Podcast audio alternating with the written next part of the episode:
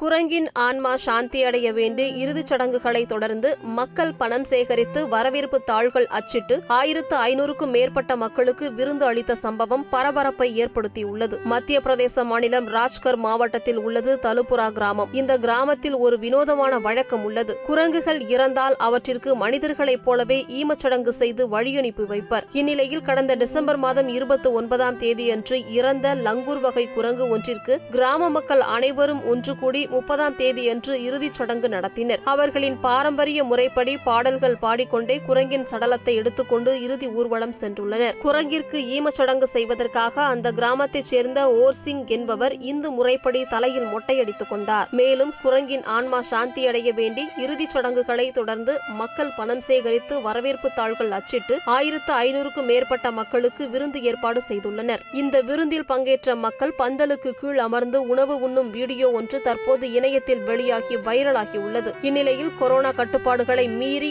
மக்கள் ஒன்று கூடியதற்காக மத்திய பிரதேச காவல்துறையினர் வழக்கு பதிவு செய்து அந்த கிராமத்தைச் சேர்ந்த இரண்டு பேரை கைது செய்துள்ளனர். மேலும் கிராமவாசிகள் பலர் காவல்துறையினருக்கு பயந்து தலைமறைவாகி உள்ளதாக தகவல் வெளியாகியுள்ளது